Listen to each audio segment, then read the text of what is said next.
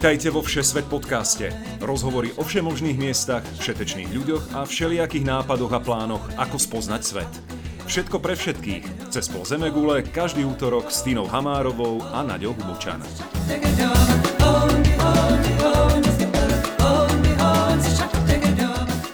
Ahojte, milí priatelia a poslucháči. Pozdravujem všetkých priaznivcov cestovania a spoznávania nových krajín a svetov. Volám sa Tína Hamárová. Dnešný diel bude trochu netradičný. Vyberieme sa s Náďou a Tomášom do ich prírodzeného prostredia, teda minimálne posledné 3 roky, do kanadskej provincie Alberta, do skalistých hôr a ešte presnejšie do Národného parku Jasper.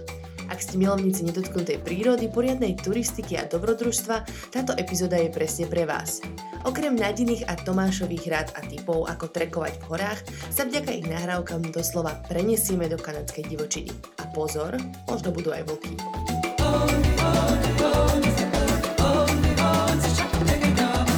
Naďka, Tomáš, ahojte. Čau, Tinka. Ahoj. Teším sa, že vás mám opäť na linke.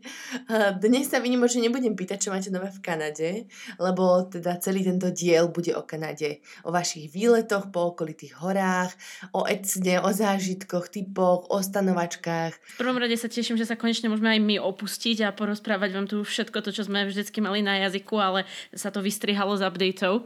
A už sme tu 3 roky a už nejakých pár výletov máme po okolí za sebou. Kým sa dostaneme teda ku konkrétnym trekom, tak poďte sa s nami najskôr aj vy v mysli presunúť do srdca skalistých hôr, ktoré budeme veľmi familiárne nazývať Rocky Mountains, do kanadskej divočiny, niekedy ľudoprázdnej, ale za to medveďoplnej.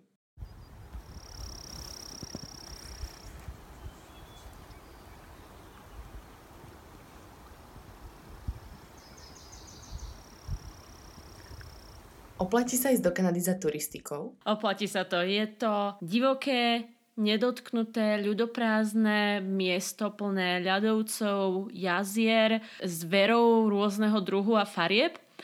A je to úplne mimo civilizácie, ale čo je na tom zvláštne a čím sa to líši vlastne od ostatných výletov, aj od Gruzínska mimo iného, čo sme sa bavili minulý týždeň, je to veľmi organizované. O tom sa asi pobavíme ďalej, že Kanadania si hrozne vážia tú prírodu, ktorú majú, a preto si ju strážia a rešpektujú určité pravidlá, o ktorých sa dneska aj budeme baviť, a dáme vám tipy o tom, ako sa sem dostať a ako si to užiť maximálne, tak aby tá príroda zostala vami nepoškvrnená aj po vašom odchode. Hej, to je naozaj kombinácia, ktorú človek nikde inde nevidí. Tu proste môžeš ísť 35 km za deň, nikoho nestretnúť a potom dojsť do kempoviska, ktoré má svoje vlastné záchody, zamykacie skrinky, aby nedošiel medveď a všetko podobné.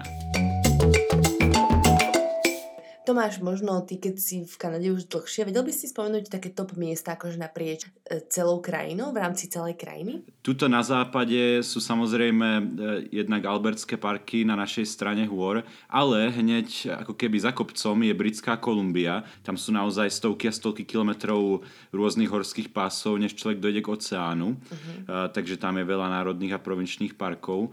A zároveň na východe je to zase úplne iné. Tiež sú tam hory iného rázu, také tie klasické fjordy, útesy pri oceáne. Je tam Gros Morne National Park, ktorý je vlastne na ostrove Newfoundland, čo bola prvá časť Kanady, ktorá bola objavená Európanmi. A na hranici so Spojenými štátmi je tiež veľa zaujímavých prírodných úkazov, napríklad svetoznáme Niagarské vodopády, čo veľa ľudí považuje za jeden z nových divov sveta. Dobre, tak poďme si zasimulovať situáciu. Prišiel som do Kanady a rozhodla som sa, že chcem vidieť Národný park Jasper a spraviť si sexy Instagramovú fotečku na tom takom ostrovku uprostred Blankytne Bodreho jazera. Čo mám urobiť teda ako prvé? A kde mám hlavne zháňať tie informácie? V prvom rade sa uistí, že si nepriletela do Toronta, lebo pokiaľ áno, tak by ťa celkom draho stála cesta do Edmontonu. Letenky spiatočné sa bežne pohybujú okolo $800. Ale pokiaľ si tráfila správnu provinciu, asi niekde v okolí Britskej Kolumbie a Alberty, tak tento ostrovček sa volá Spirit Island. Je to na druhom najväčšom ľadovcovom jazere na svete, ktoré sa volá Maligne Lake. Má 22 km dĺžku. A ten Spirit Island je asi v 2/3 tohoto jazera. Je to 14 kilometrov tam, 14 späť. Buď môžeš byť typický turista a kúpiť si za asi $60 túr na Spirit Island, ktorá trvá asi hoďku a pol, z toho 20 minút si na Spirit Island, kde vám porozprávajú teda, že je to hrozne spirituálne miesto. Je to cool, pokiaľ nemáš veľa času, ale potom je možnosť pre pravých tradicionalistov. No už sa medzi nich konečne radíme tiež. Naďa ma totiž na tento ostrovček vytiahla na môj prvý výlet na kanoe. Takže sme tam išli naozaj tradične s našim vlastným pohonom. Je to asi, ako hovorila, tých 14 kilometrov, takže za nejaké 3-3,5 hodiny sa tam človek môže dostať svojim vlastným veslovaním. Takže sme došli na ostrov po dobrej veslovačke, urobili sme si svoje instagramové fotky. Vďaka tomu, že sme si to vlastne celé tam odveslovali sami, tak sme mohli počkať, kým všetci turisti odídu, boli sme tam sami a to bol naozaj jeden z mojich snov, ktoré som si už strašne dlho chcel splniť a niečo neskutočné. Yeah, ale aby sme nepredbiehali, tak na začiatku to bol naozaj jeden z prvých jeho dotykov a pádiel, tak som ho tak trošku hodila do vody. OK. Odsuň ma od brehu a potom si nasadneš, hej? Je lepšie nasadať bez topánok alebo s topánkami? S topánkami. Lebo však musíš ísť po vode. Aby si neublížil. Tak. Tak, už môžeš ísť sem. Čo je na tomto paradoxné, je, že tak 5 rokov dozadu som sa ešte dušovala, bohovala, že v živote do kanoe nesadnem. Prečo? No lebo som bola na vode ešte s mojimi právnickými spolužiakmi, bolo hnusne, mala som zapálené dutiny a totálne som pri tom trpela a hrozne som... No, odtedy som mala prezývku medzi istými kruhmi nafukovacia ryba. Som bola v kuse odutá. No a rok sa s rokmi zišiel a Naďa bola kormidelník na výprave na Maligne Lake. No ako si viem takéto kanoe zabezpečiť? Teda možno nie len na Maligne Lake, ale tak všeobecne, že takéto rekreačné doplnky, ako sa zháňajú v Kanade. A toto je určite jedna z vecí, ktorú je dobre si naplánovať, pretože aj keď sa to kanoe dá objednať na poslednú chvíľu na mieste, tak je to naozaj trošku zdieranie turistov, ktorí už nemajú inú možnosť. Stojí, myslím, $160 na deň. Takže najlepšie je dať sa do kontaktu s jednou z niekoľko malých firmičiek v Jasperi, ktorú si cez Google ľahko nájdete. Tí požičiavajú úplne také isté kánoe za asi štvrtinovú cenu. Dobre, som v parku, tak kam mám ísť? A koľko mi to asi bude trvať celý takýto výlet? Takto, vždycky musíš mať spravený research dopredu. Musíš vedieť, a kam ideš a čo chceš robiť a musíš odhadnúť plus minút od toho, aké máš skúsenosti, koľko ti to bude trvať. Je to niečo, čo by si si mala určite dopredu rozhodnúť sa, či to chceš spraviť ako denný výlet, čo by znamenalo 28 kilometrov napádlovať, alebo môžeš robiť to, čo sme spravili my, že sme mali strašné šťastie, niekto zrušil rezerváciu, o tom sa ešte môžeme porozprávať potom, a išli sme tam na jednu noc, takže 22 kilometrov jeden deň tam a proti prúdu a 22 kilometrov druhý deň naspäť. A myslím si, že to bola taká ideálna verzia toho, keď si chceš naozaj užiť to jazero a zároveň si mať rozumný čas. No napríklad my sme boli zaseknutí celkom v horách, takže boli sme zaseknutí celkom v zápche, takže cestou na Maligne Lake sme mali 2-hodinové oneskorenie a keď sme tam padlovali, tak sme práve trošičku podcenili tento research a celkom sme lízli západ slnka. A nevedeli sme vlastne v ktorej časti kedy sme, a to som aj nahrávala ako jednu z nahrávok, ktorú si môžeme pustiť. Je 5:21 a sme približne v polovici. Momentálne sme pri Samson Peak. Mali sme trošku problém zistiť, že kde tá polovica vlastne je, pretože na padlovanie žiadne GPS-ko není. Tuto sme v 1800 metroch a 40, no teraz vlastne už 50 km od civilizácie. Čiže oplatí sa prespať v horách, keď sme už takéto dlhšej túre. A aké sú tie podmienky? Kde môžem ostať? Určite sa oplatí, to každopádne, ale človek musí naozaj plánovať strašne dlho dopredu, aby si tam vôbec mohol zajednať ten nocľah v tom kempe. Hej, nie ste sami, kto chce tú fotku na Instagrame a tak to treba brať.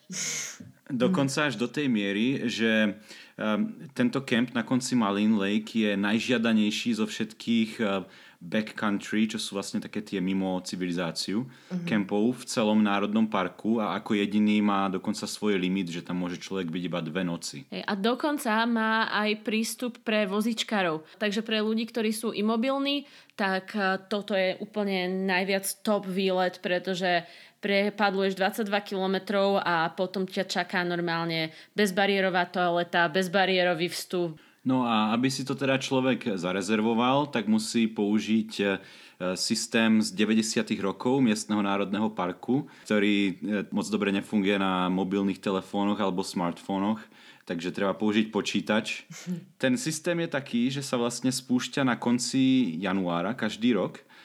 To znamená, že pokiaľ chce mať niekto istotu, aby sa tam dostal, tak v ten deň o 8 ráno miestneho času, toho nejakého 24. januára, musí sedieť na rezervačnom systéme, ako keby že sa išiel púšťať na trh rokový koncert a zarezervovať si ten svoj dátum, ktorý chce mať.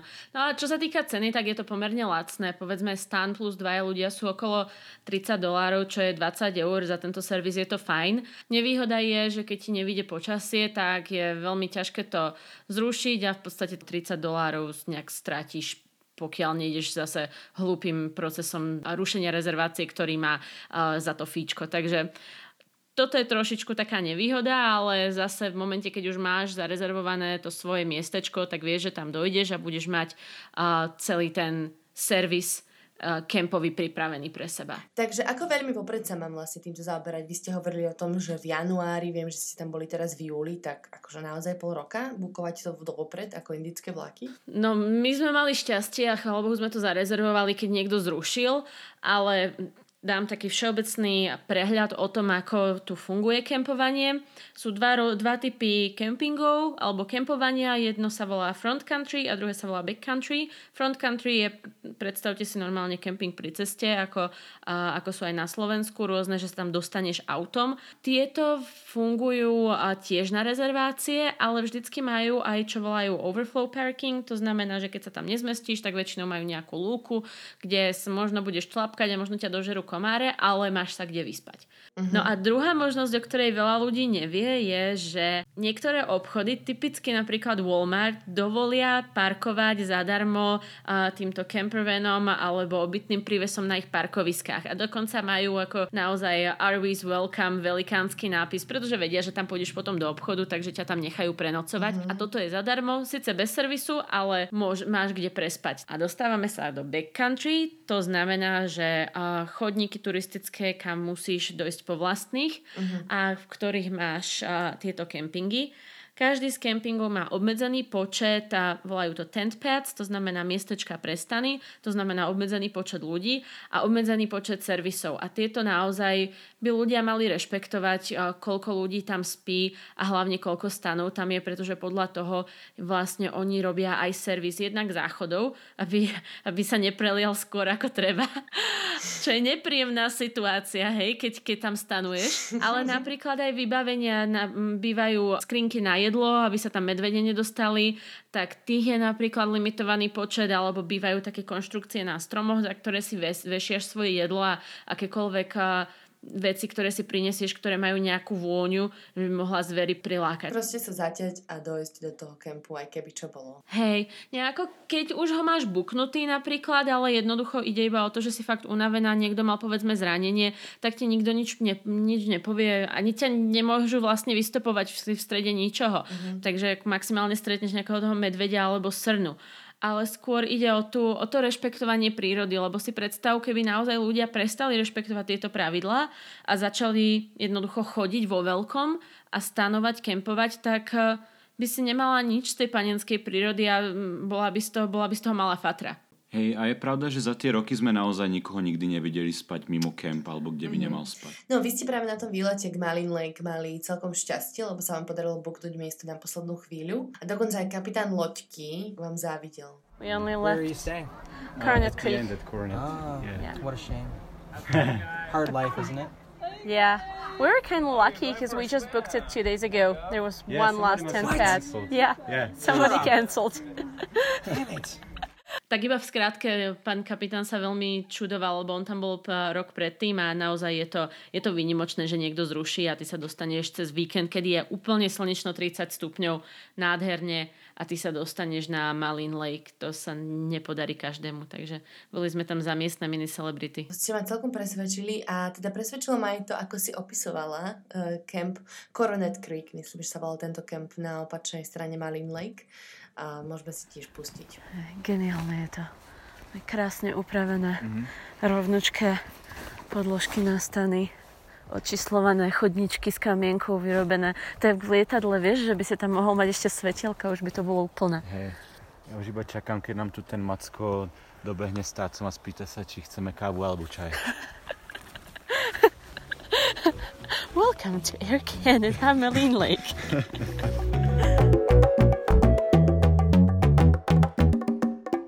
Spomínali toho Macka s tácom, tak by sme podľa mňa mohli prejsť k tejto téme. Kanada a medvede, medvedia a Kanada.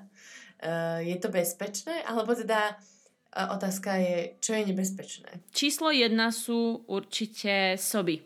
Hej, ty zabijú najviac ľudí. Oni ťa normálne napichnú? Hej, no najväčšie riziko je vlastne v tej sezóne, keď sú ruje, čo je obvykle v jeseni, alebo niekedy na začiatku zimy, myslím. Vtedy majú naozaj tie krásne veľké rohy, takže si ich turisti chcú fotiť zblízka, no a keď sa ten samec poriadne naštve, tak je po turistovi. Ja som myslela, že oni iba skáču do cesty, ako kenguri tuto.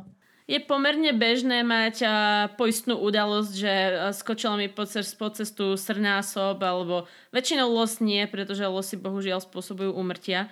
Tí sú príliš veľké na to, aby to auto prežilo, ale hej, sú aj toto problémy. Hej, no naposledy práve keď sme z Maligne Lake išli, tak som mal taký slalom tam v noci, pretože celé stádo mi začalo prechádzať cez cestu a som to musel nejak pomedzi nich prekľučkovať. Hej, v Gruzínsku kľučkuješ okolo krautu, okolo sobov. To máš tak. Čiže soby na cestách sú nebezpečné a vy ste vlastne mi posielali jednu nahrávku, kedy tam okolo vás bežali tie soby, tak si to môžeme pustiť.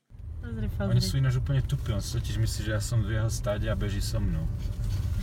To je pravda.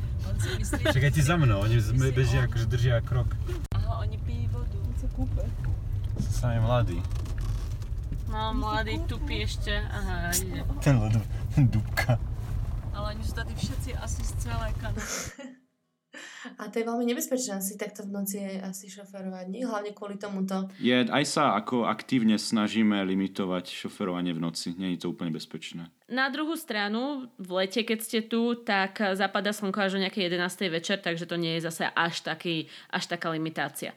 No, ale kam si asi chcela tým smerovať, boli tie medvede a pumy a vlci a podobné zvieratka? No tie pumy hlavne, to je strašná halus. No sú to také mačičky a tieto tu sú béžové, takže vyzerajú no tak pekne. Majú tak 1,5 metra, sú fakt veľké. Hej, sú veľké, ale v podstate ich nestretneš, pretože pumy sú veľmi pláché, vyhýbajú sa ľuďom a tu na tých chodníkoch, ktoré sú využívanejšie, majú tu kamery. Keď náhodou vidia, že tam je medveď alebo puma, tak zavrú chodník a už sa aj stalo, že helikoptérami vyniesli turistov z týchto oblastí, aby boli v bezpečí. Pomerne bežne môžeš stretnúť medveďa a sú určité pravidlá, ktoré musíš dodržiavať, aby si sa jednak v najlepšom prípade medveďovi alebo pume vyhol a keď už sa ti stane, že ho stretneš, tak aby si to stretnutie robil príjemným pre obidve strany. Áno, aby z toho bolo pekné posedenie pri káve a borovicovej čečine. Dobre, tak ako sa teda môžem brániť medveďovi? Revenanta som stále nevidela, tak nemám úplne správne chmaty na medvede. Hej, Tomáš je na toto najlepší expert, oni dokonca na to majú tréningy v práci. Aha. Hej, taká asi úplne najlepšia prevencia je, aby človek nechodil na týchto chodníkoch sám. je vždycky lepšie byť v skupine, rozprávať sa, robiť hluk. Ono je to tak, že v skutočnosti sa medvede viacej boja ľudí, než ľudia medvedov.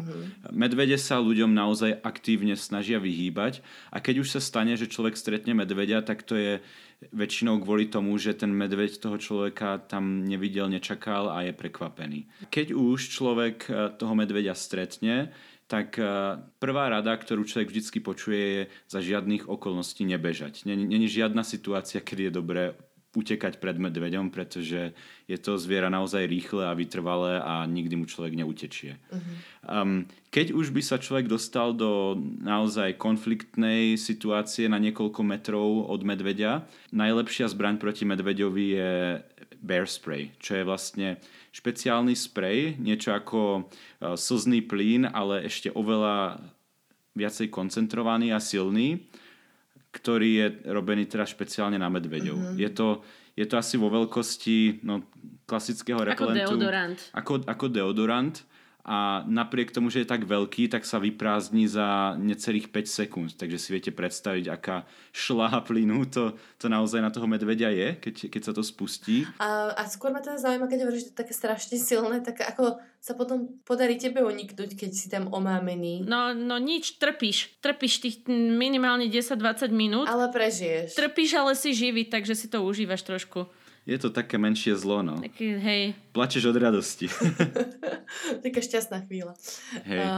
No, tak my máme tu smrtiace meduzy, krokodily. A myslím si, že stále vyhrávame v počte smrteľných zvierat na krajinu Austrálie nad Kanadou. No, to asi. Ale teda viem, že naposledy okrem medveďov a púm, tak vám tam urobili dusno aj vlky, že? No, to vypočujme si a potom to môžeme okomentovať.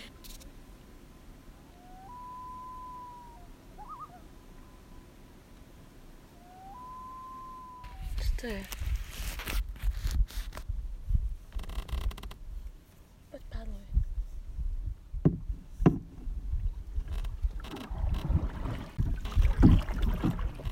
Aby nám dal vedieť, že tam je. Hej, no. Boli sme trošku predposraní, pretože asi 2 dní sme rozprávali všetkým naokolo, ako sme počuli vlka, ako sme začali padlovať a fakt sme padlovali ako o život, aby sme pred tým zatmením došli, pretože sme počuli tieto zvuky zvláštne.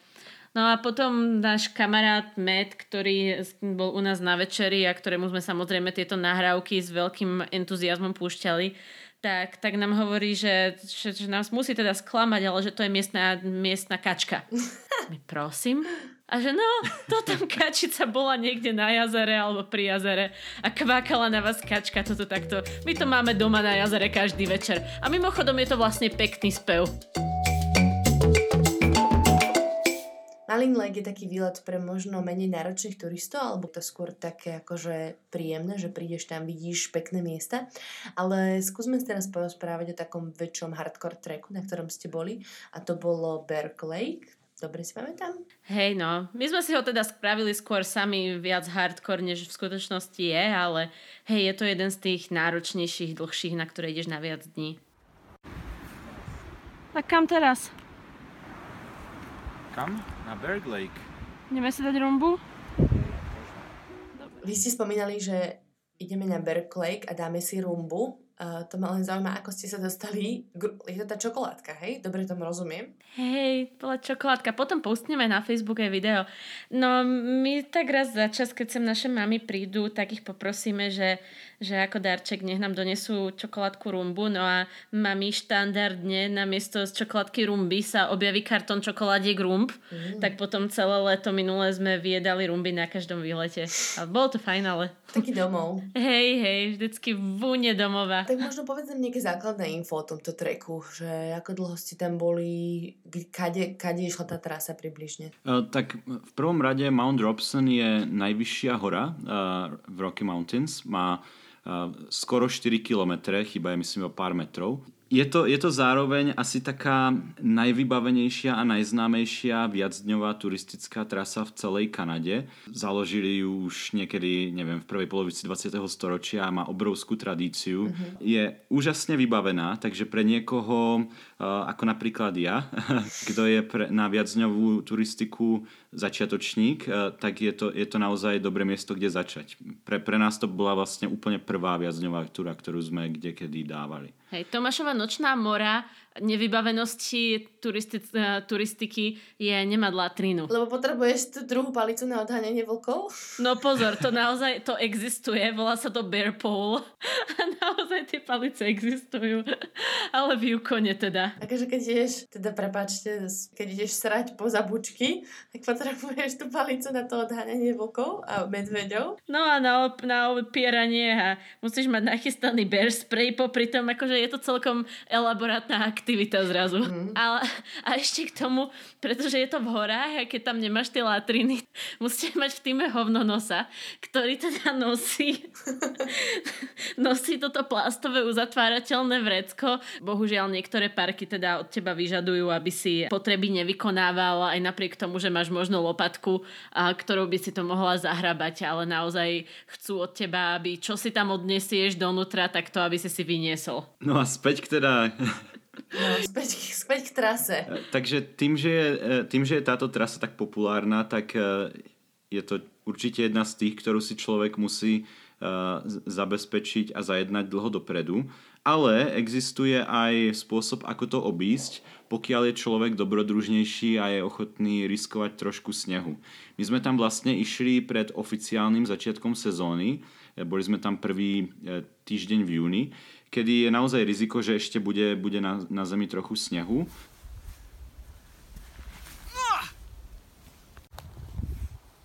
Čo sa stalo, Tomáško, popíš? Prepadli sme sa do ľadu. Koľko? Popás. A čo koleno? Koleno je dobré.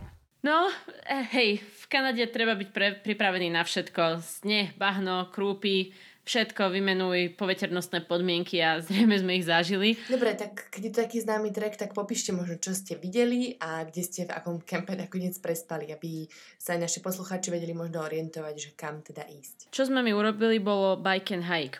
Mount Robson je provičný park a na prvých 7 kilometrov sa povolujú bicykle. Takže ktoré vám nepomôžu zase tak na ceste hore, ale hrozne urýchlia posledných 7 km dole, lebo nemusíš spraviť ani krok a iba sa zväzieš. Krásne. Hej, hlavne keď tam človek príde o tej 9. To je naozaj veľký rozdiel. Je to naozaj, cítiš sa jak Super Mario, keď ide po tých zrýchlovačkách. A pokračovali sme ďalej po svojich cez nádhernú dolinu a 3 vodopády, okolo ktorých ideš potom tým strmým stúpaním. Na konci sú tam 3 obrovitánske ľadovce. My sme spali v kempingu Robson Pass. Kráčaš cez nádherné skalné zosuvy. Uh-huh. Druhý deň sme išli na Mum Basin, čo je najvyšší bod, taká alpská čistinka pod skalnatým vrcholom. Keďže je to Mum Basin, tak existuje aj šampanské, ktoré sa volá Mam a bola to Tomášova prvá takáto viacdenná túra, takže som musela ho nejakým spôsobom motivovať. Nebolo to jednoduché, ti inak poviem, Tina. To keď mi vystreliš štúpel, tak pôjdeš dole dolinou. Tak. Takže na to, že sme pokorili najvyšší vrchol 2150 metrov nad morom. Tak, na zdravie. Na zdravie. Iba dodám, aby mali ľudia predstavu, tak ten prvý deň celé to prevýšenie má, myslím, okolo 1000 metrov, tak nejak to možno bolo, iba že? 800, není to zase až tak hrozné.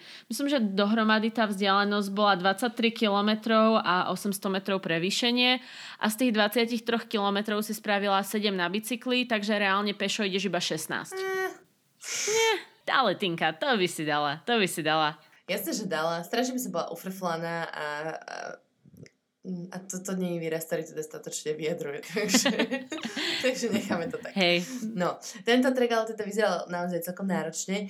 Pre aký typ turistov by ste vôbec odporúčili Jasperské hory a turistiku v tomto národnom parku? Aký level zručnosti by asi mali mať? Úplne akýkoľvek, Tina. Zvládnu to čínsky autobusoví turisti, zvládnete to aj vy, užijú si to úplne všetky generácie ľudí, akékoľvek vekovej kategórie, výškovej, zdatnostnej. My robíme tieto ťažšie hajky teraz vlastne iba preto, že je to už naše 4. leto technicky a jednoducho sme sa dostali k týmto špecialitkám, ktoré ľudia na tých kratších týždňových výletoch až tak nevyhľadávajú. A možno by mali, pretože sú skvelé. Vyhnete sa davom.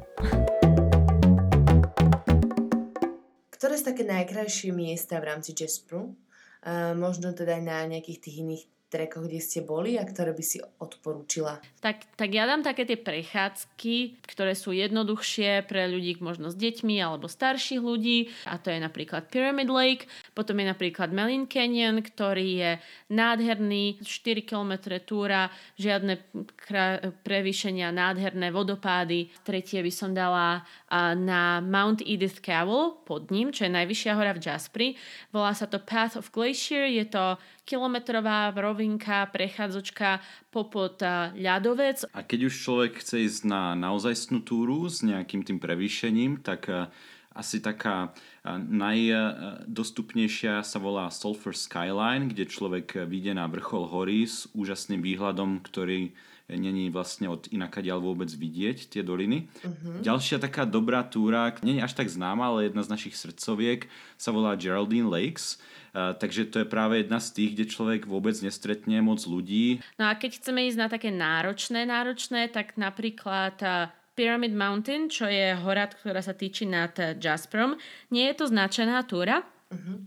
Má to 1400 metrov prevýšenie a dohromady je to, myslím, okolo 30 km, z toho 20 ideš na bicykli a 10 ideš pešo. Vidíš 100 kilometrové výhľady, vidíš Jasper, jazera. Potom je tu ešte Fryatt Valley. Hej, tá je dlhšia, má dohromady myslím 46 km, ale zhruba polku si človek môže dať na bicykli a pokiaľ teda si ju dá na bicykli, tak sa to dá urobiť aj ako veľmi dlhý denný výlet. Alebo tam ľudia chodia na 2 dní, pretože tam je na konci toho nádherného údolia taká pekná horská chata, ktorú síce treba zarezervovať, ale stojí myslím $10 na noc na osobu. Je základne vybavená a väčšinou tam človek stretne aj nejakých dobrých ľudí, s ktorými si môže pripiť. Možno nie tak dobre ako v Gruzínsku, ale aj tu sa dá dobre pripíjať. Fryatt Valley je veľmi špecifická, lebo tam sme zistili, že v Kanade žije zver, ktorého sme tu vôbec nečakali. Zase naša neznalosť, tentokrát z oblasti biológie. Robili sme to ako bike and hike. To znamená, že sme tú prvú časť bicyklovali a keď som to robila research, keď som si vyhľadávala, tak ľudia vešali bicykle na stromy.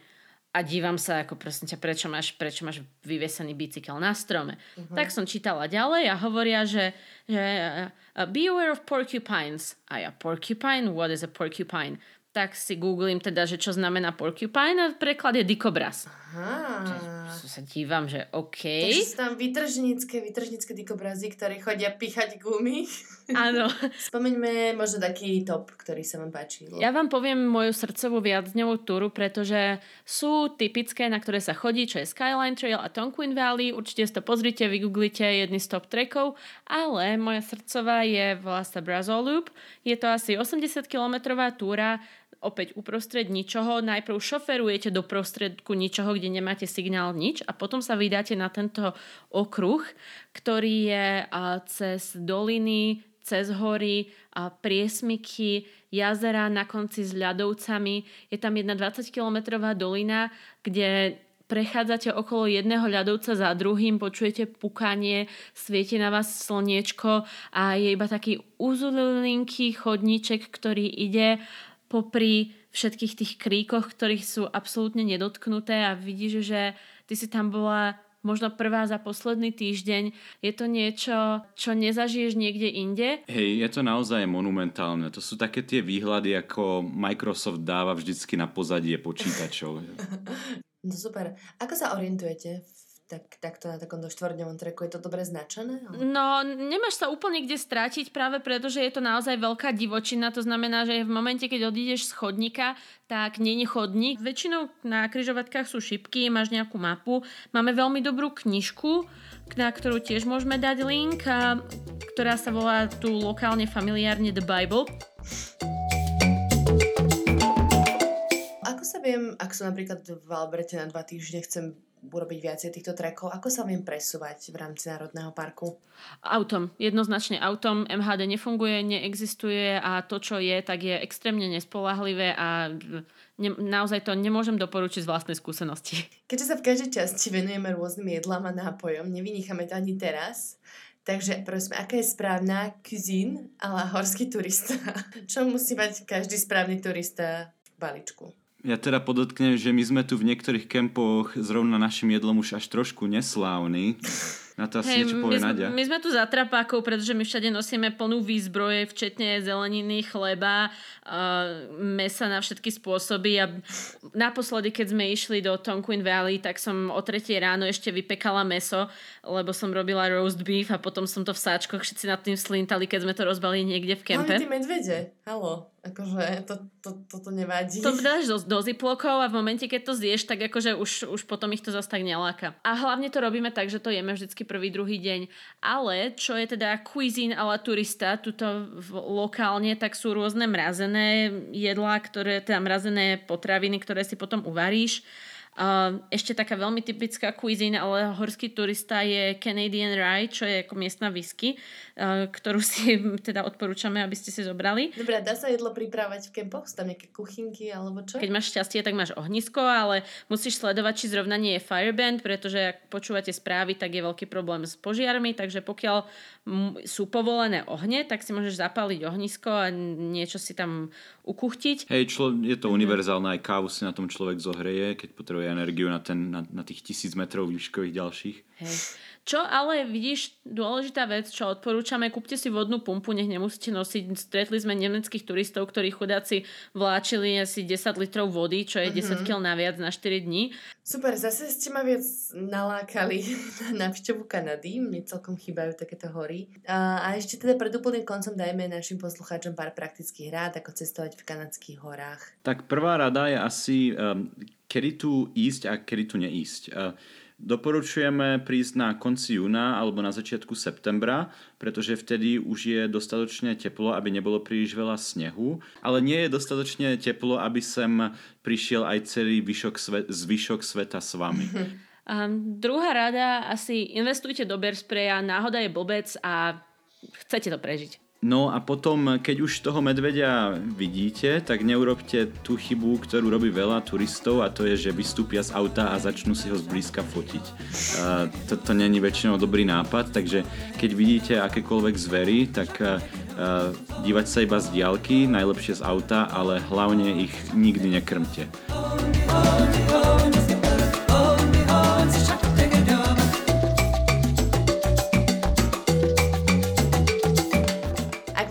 Naďa ešte nepresvedčila, aby ste ju prišli pozrieť do Alberty, počkajte si na fotky koncom týždňa, lebo ja som nestačila kúkať. Ak máte nejaké otázky k našim túram, kde hľadáme presné trasy, informácie a tak ďalej, píšte nám na facebookovú stránku Všesvet Podcast alebo na e-mail všesvetpodcast@gmail.com. Páči sa vám náš podcast a chceli by ste nás počúvať aj naďalej?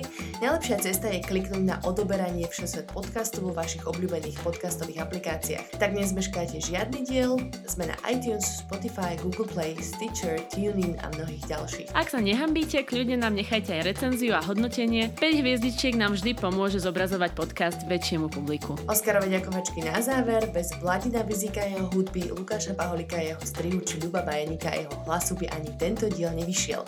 Vďaka. Vďaka vám, milí priatelia, vďaka Tomáško, že si prišiel, že ste nás opäť počúvali. Nová časť bude už o týždeň a zatiaľ sa majte. Ahojte. Čaute.